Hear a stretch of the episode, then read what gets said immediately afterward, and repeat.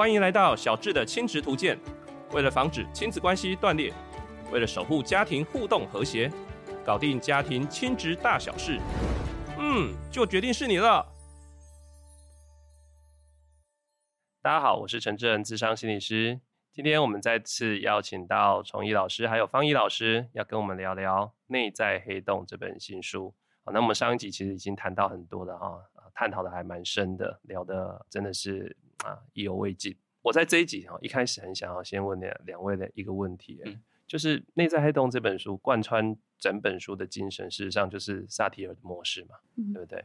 那没学过萨提尔的读者。可以读这本书吗？这个问题好像问那个，譬如说这个基督教传道士，我从来没接触过基督教，我能够信主吗？啊啊，其实一样的道理啦。你不用懂得 satire，，不用懂得心理学，它其实就是跟我们一般的生活互动有关而已。欢迎大家都可以来接触，嗯，对。但我们其实里面也没有讲到很多的 satire 的理论，对对，应该也没有。谈话会带入一点我们内化的这种想法跟核心的这个概念。嗯，理论不多啦，因为都是实践上的困难。嗯，嗯，然后因为在关系里面卡关，我觉得是很日常的事情，所以其实这个我觉得书里面很多故事其实都很日常，大家应该都读得懂。所以各位听众朋友，这本书呢真的是非常落地的。嗯，它事实上就是一个非常应用性的，然后你看了之后就会有共鸣，因为跟你的生活中日常生活息息相关。那理论的部分，我自己读过，我也见证哈，真的不多。嗯、那不需要真的你接触过很多萨提尔或心理学啊，顶多讲到一些啊沟通的模式啊，一致性沟通啊，打岔型啊，超理智等等之类。那其他的部分事实上没有太多，好，那反而是更多的是一些例子。嗯啊，特别是在沟通里面有一些，诶，用一些我们都能够听得懂的一些词语来谈沟通这件事，例如说倾听。嗯，我们都说要倾听嘛，那为什么听这么重要呢？很多时候，像我常常在说沟通，沟通这两个字啊，很多人都把它误解了，嗯、以为沟通就是要说服。所以我常开玩笑说，这个世界上什么熊最难沟通？拍惨熊，就是不好商量的人啊。应该就是说，很多像我们这个讲台湾话，工来参雄起来，来沟通一下，商量一下。嗯、可是我们在讲这个话的时候，根本没有要跟人家商量，都其实是想要说服而已。真的，我跟你参雄起来，然后讲一讲，就说：“哎，你哪家拍参雄？” 对，所以其实你看，我说服不了你。言下之意都是想说服。那你想说服别人，你自然就起不到倾听的作用。你不倾听，你自己就预设立场，那对方自然就不想跟你说了。那当然就达不到这个沟通的第一步。这样想，我还想到最近我跟我女儿，我也是会把她找来说：“来，露娜，我们来沟通一下。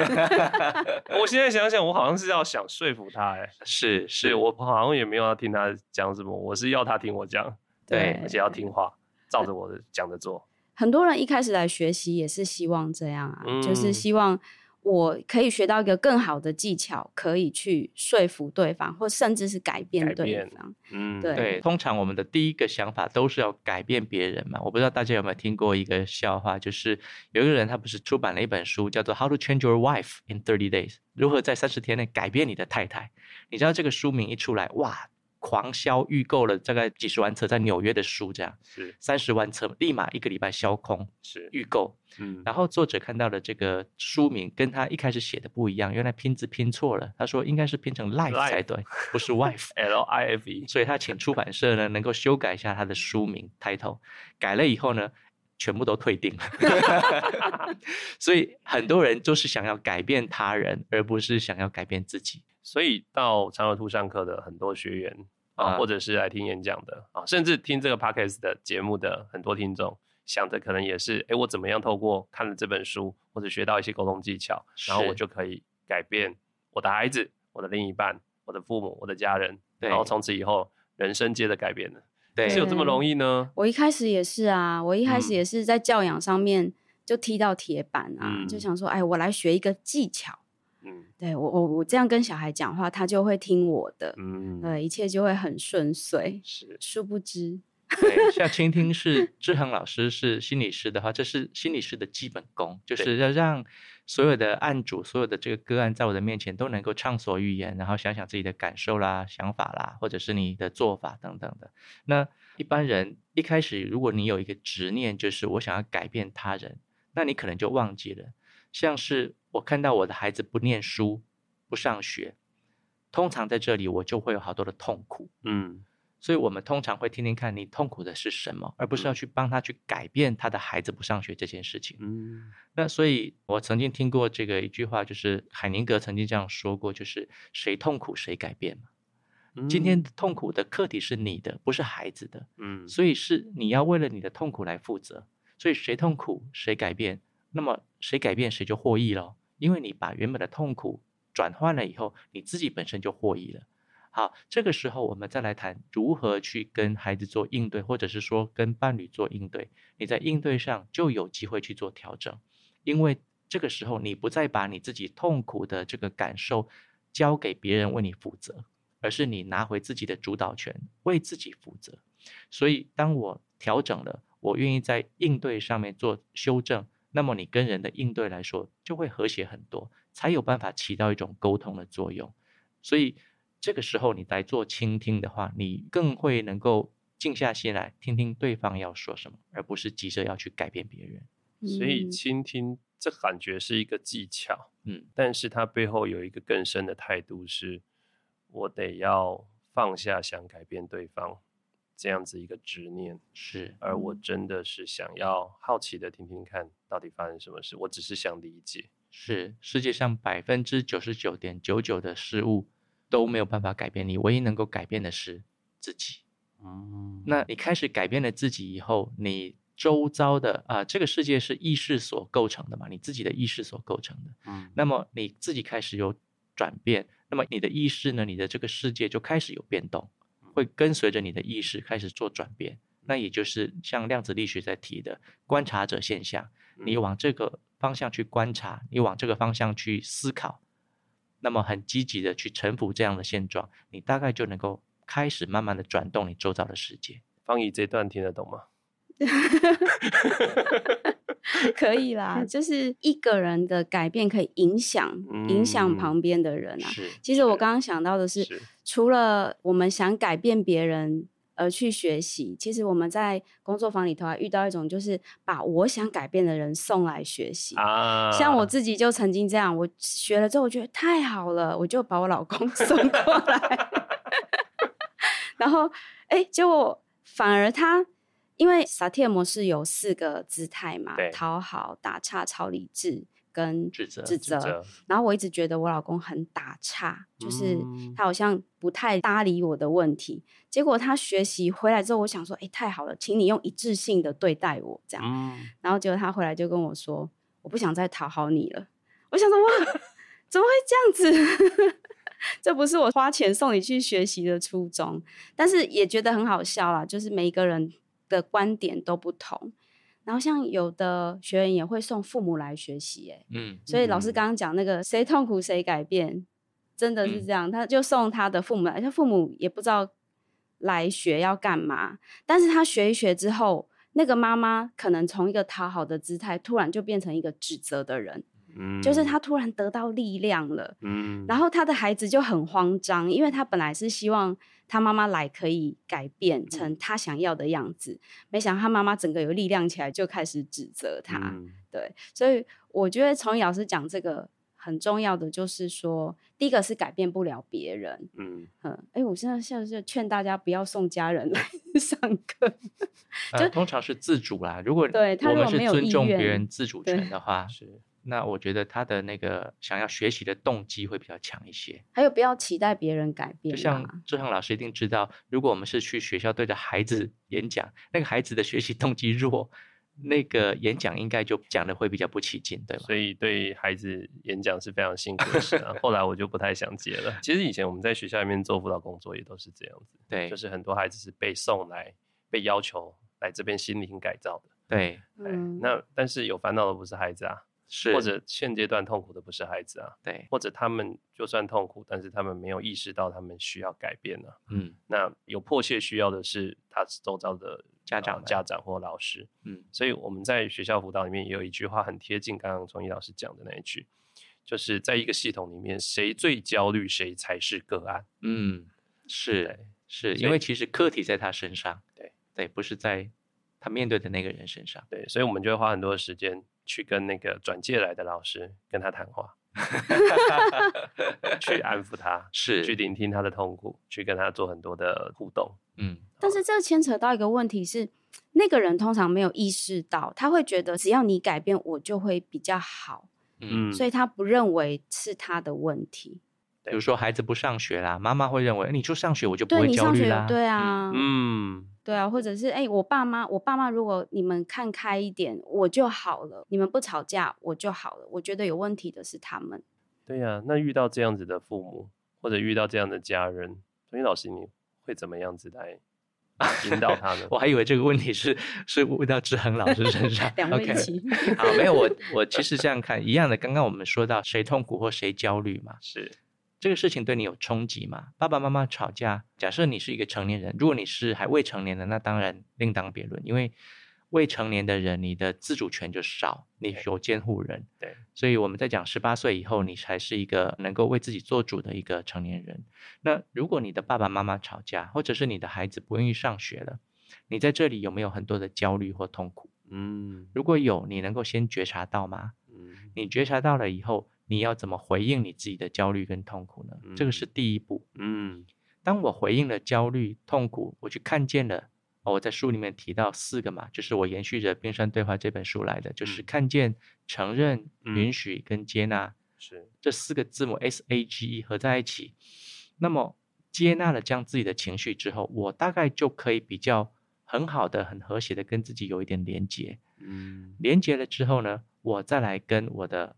孩子或者是我的爸爸妈妈去做互动，嗯，那在这个情况底下，我就会讲话比较一致一些，嗯，那在一致的状态底下，通常我不指责了，我也不讨好你了，嗯，我也不跟你说道理了，我也不打岔了，嗯，通常另外一半对方大概也就没有需要再用这么多的不一致的姿态来对你，嗯，所以他也会放下他的姿态，那么我们就会有一个很好的谈话的空间跟基础，在这个基础之上。大家自然就可以比较往一个很好的共识去走，否则过去我们都在互相指责，互相或者是一个讨好一个指责，嗯、那么我们就没有办法达到一个和谐沟通的一个这个基础，那更不用说要达到共识。嗯，大概是这样。就是萨提尔模式常常讲的问题不是问题，如何面对，对怎么样去面对才是问题。我就太喜欢这句话。英文讲的那个面对就是 coping 啊，coping 就是应对，我如何去应对它。所以很多人就会说，我看见这个问题呢，其实问题其实是虚的，嗯，所以问题本身不是问题，而是这个问题给你带来什么冲击，那才是真的。好比说志恒老师看到这个女儿不听话了，假设了哈，偷吃这个糖果了，嗯，那偷吃糖果这个本身对萨提尔模式的人来说，它不是一个问题，嗯，真正的问题在哪里？志恒老师看到女儿偷吃糖果，对你有没有冲击？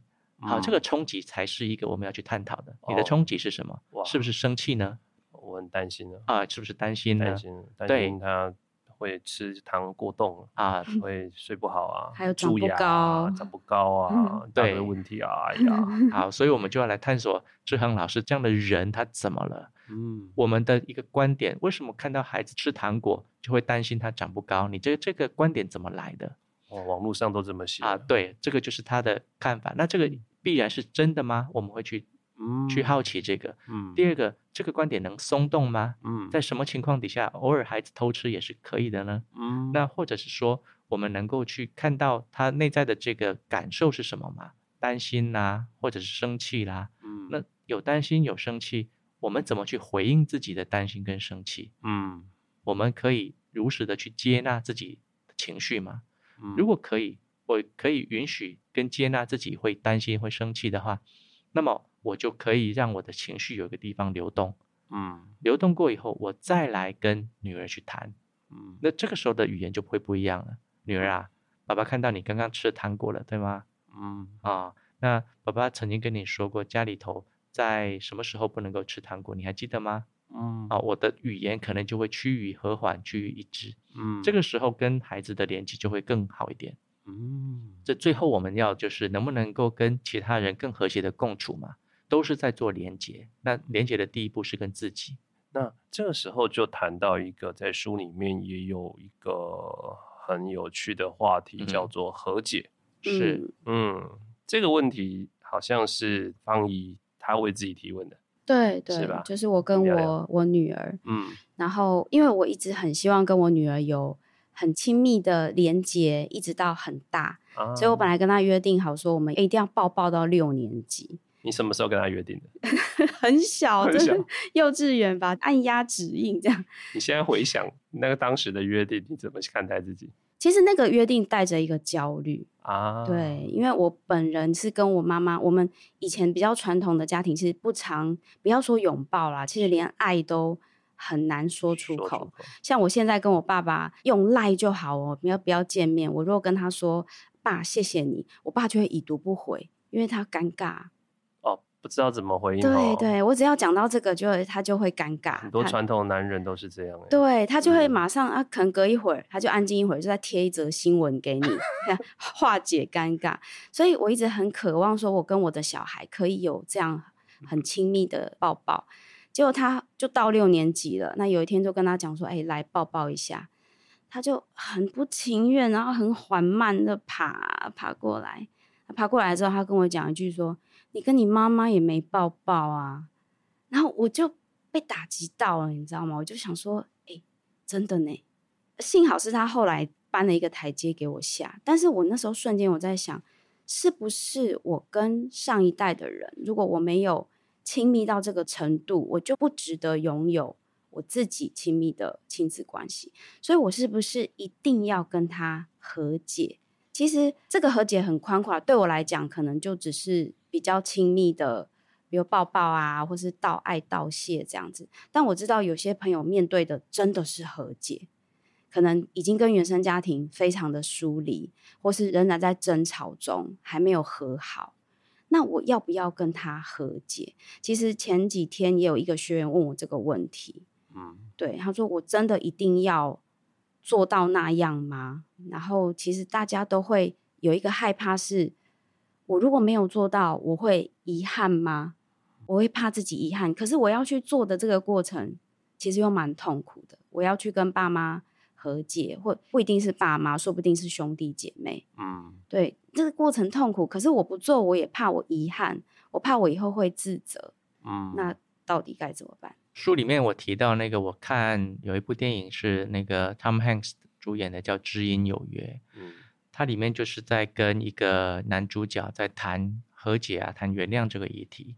那他说什么是原谅呢？原谅就是让一个人在愤怒的情绪当中获得解脱。好，所以他的这里面有一个很重要的主轴，就是我如果有愤怒，我是不是从里面得到解脱了？如果没有，你怎么去和解？好，我们就先不要谈到和解的问题。那要不要和解？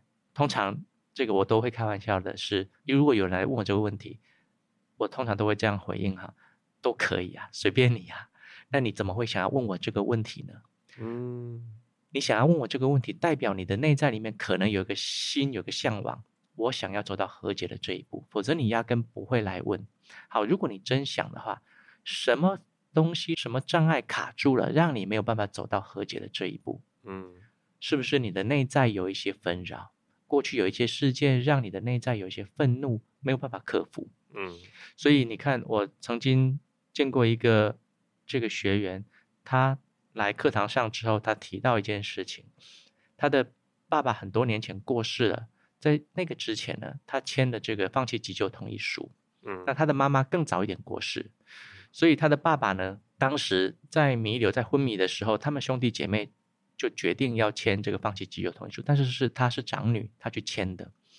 那她说她为了这个事情很过不去，嗯，甚至影响到她的日常生活。为了这个东西呢，她还去咨商了一阵子。那因为时间、金钱的关系，他后来就没有去了。那后来他又去上课，他第一次上课的这个老师就跟他说：“这个爸爸都已经走了，那你要放下，放下你就会好过一点，要懂得放下。”嗯，他说。这个事情我知道啊，我知道放下，但是我就放不下嘛。嗯，我要怎么办？他又上了第二次课，别的老师的。嗯，这个老师就跟他说啊，爸爸走了，你要懂得感恩，感恩就好，多一点感恩，那么你就会过去这个坎。他说感恩我也知道，但我不知道该如何感恩。他那一天问到我，我就问他，这个也是我们在讲内在黑洞的一个重点哈。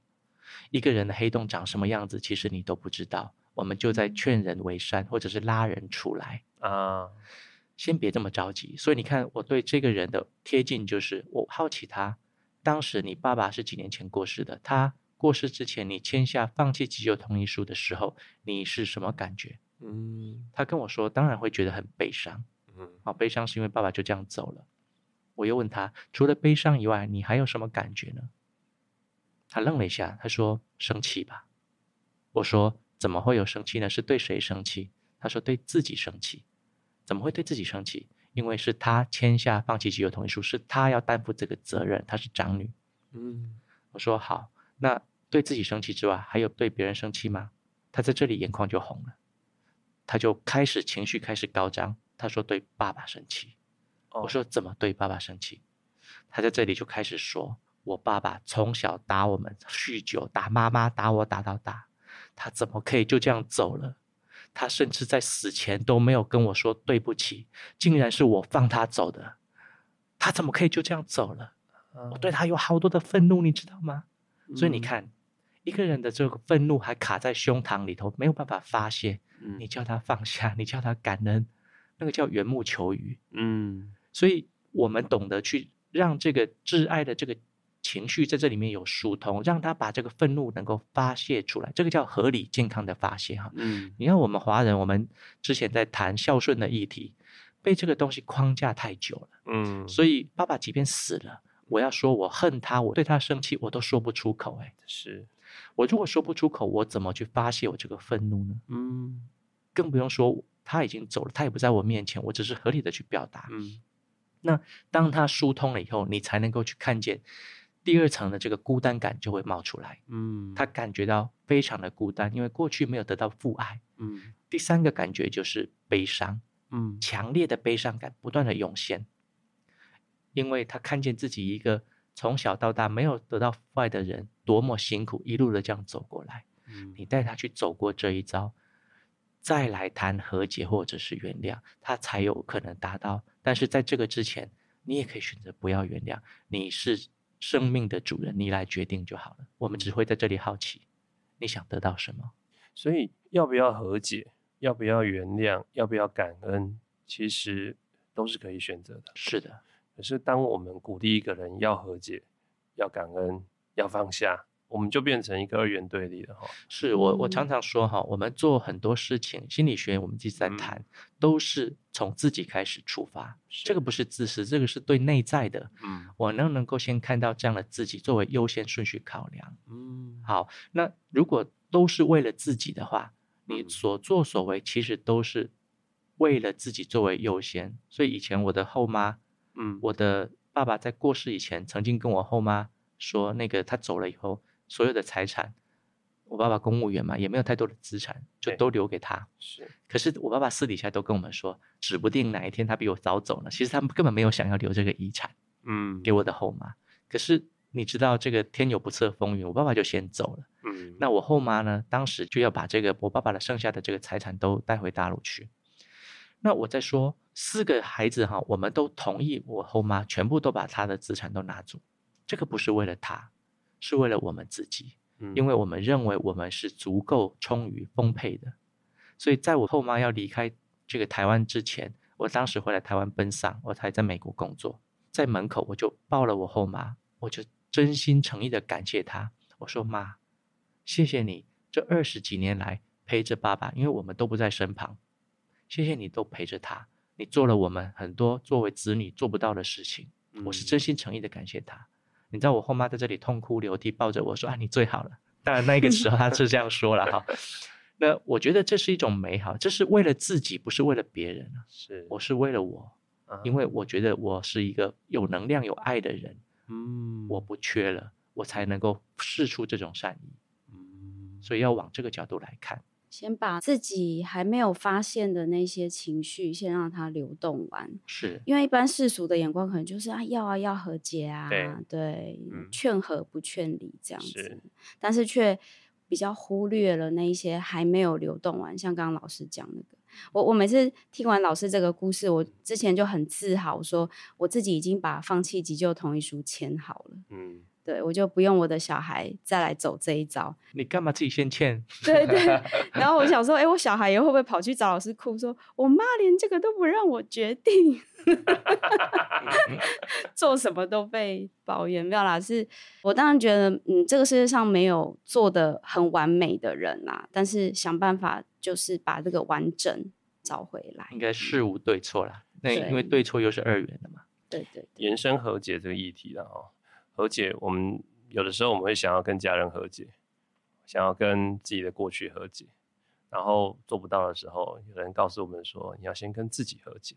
这看起来好像这样步骤也对哈，先跟自己和解，可是就是没办法跟自己和解。我们可以选择先不和解嘛？当然啊，当然可以选择啊。所以通常假设有一个个案在志恒心理师的面前说，我可以跟自己不和解吗？啊，通常心理师只会在这里好奇你。那你来问我，你想要得到什么呢？嗯、你想要从我这个咨商室走出去，你想要得到什么？你怎么会来问我要不要跟自己和解的议题呢？嗯、你发生了什么事呢？是你的痛苦是什么呢？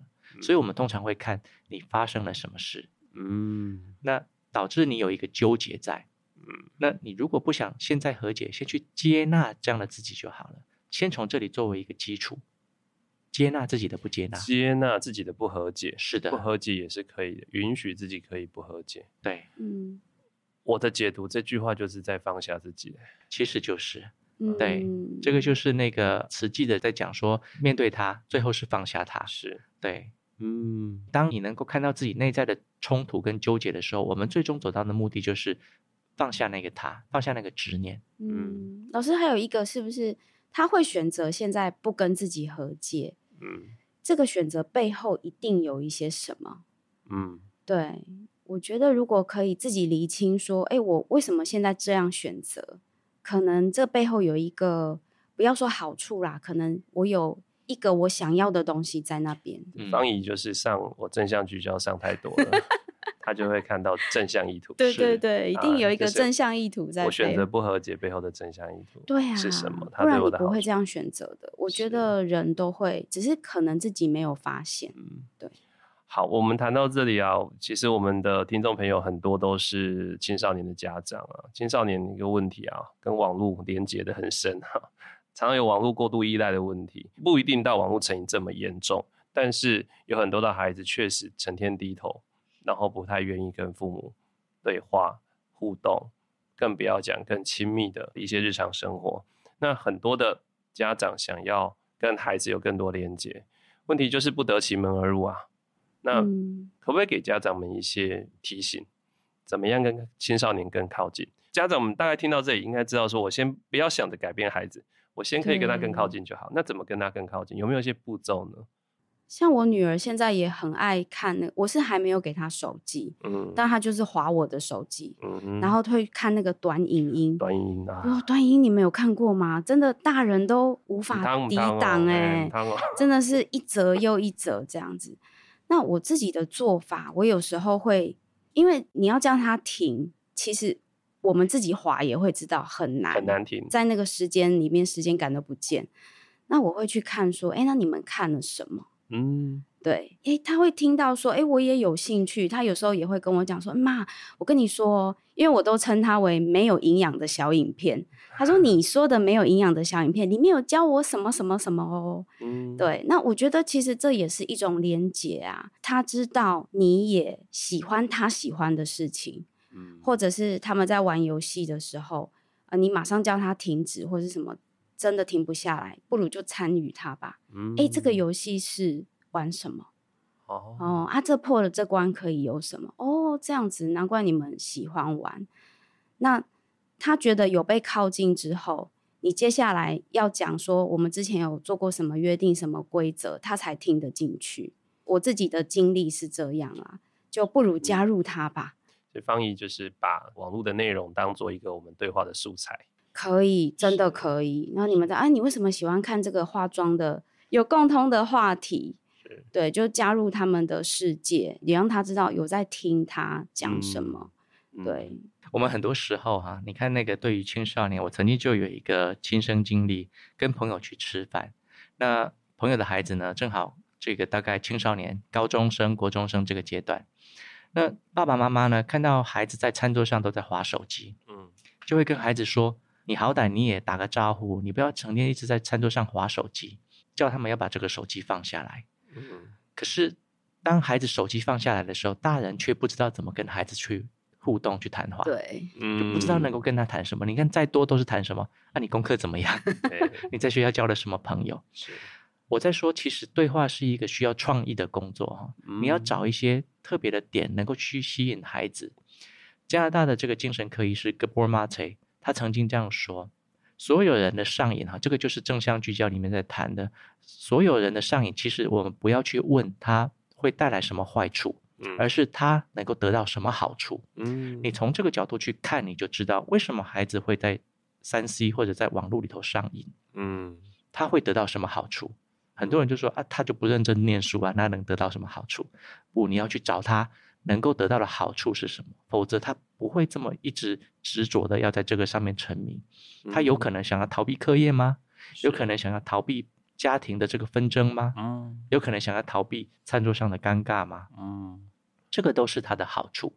所以刚刚方怡在问说，去了解孩子，去熟悉什么？这个也是去进入到他的世界里头。你看，现在现在孩子我都知道，抖音上面有科目三，有这个我没 K，对吗？这样的歌曲很多的青少年会带动的。嗯、那你一旦能够知道孩子在喜欢什么，你就跟他有话题了。是，所以我在书里面有提到几个步骤，至少孩子在玩游戏的时候，哈，那不是一个很好谈话的时机。嗯，我曾经在美国，我也喜欢打那个 Street Fighter 快打旋风，嗯，手机版的，那时候是只有 Street Fighter Four，现在已经 Street Fighter Six，嗯，第六版都出来了。那我当时打得很投入的时候，嗯、我太太有的时候叫我，我都会生气，你知道吗？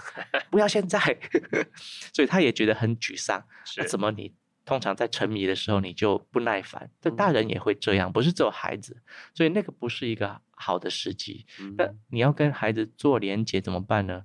我通常说，你第一个就是去探寻他是不是一个好的时机。嗯、如果不是好的时机，你可能要评估一下。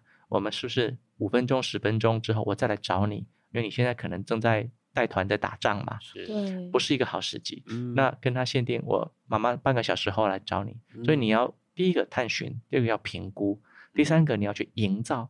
所以我们在讲 Gary Chapman 的《爱的五种语言》，其中有一个叫 Quality Time，嗯，精心时刻。精心的时刻。对，你有没有去营造你们之间的精心时刻？这个很重要。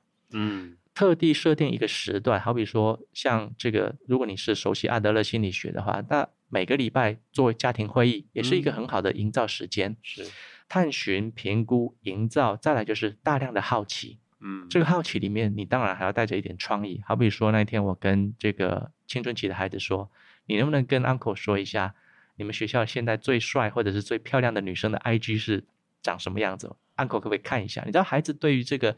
因为不是要批判他的，是因为我只是想要了解现在年轻人的审美观是什么，嗯、他就能够拿手机给我看他们学校帅哥美女的这些图，啊，我们就有了一些话题，嗯、啊，这个就是一个好奇。那最终的目标是什么？贴近，嗯，我能不能够贴近到孩子的内在？别急着要去改变他，嗯，而是你的目标放在我要怎么去贴近他，嗯，贴近了以后。我们再来谈这个规范要怎么做？嗯、我们是不是在餐桌上，我们大家互相来约定一下，都不要用手机？嗯，啊，这个你才有办法达成共识。否则你在那个不好的当下，他拼命在玩手机的当下，你又要去制止他，又要去规定他，嗯、你就很难达到你的目标。嗯，是。可是真的要自己够稳定，才会好奇的出来。是。如果你已经焦虑到头上冒烟，就会很难。啊、所以是你自己的课题，不是孩子的课题。对对，真的是这样。所以好像终归是回到我们自己的身上，错是处理好自己。对。好，我们今天非常感谢崇义、方怡两位老师。来到我们的节目中，聊到透过萨提尔模式更靠近自己，还有身旁的人。很感谢两位老师的参与。啊，特别说一声，谢谢志恒老师帮我们写序哈，那个序我看了其实很感动的，真的，谢谢，这是我的荣幸，谢谢老师，非常非常的开心。好，那我们节目就到这边喽，好，我们跟大家说声再见喽，谢谢，拜拜，谢谢，拜拜。拜拜。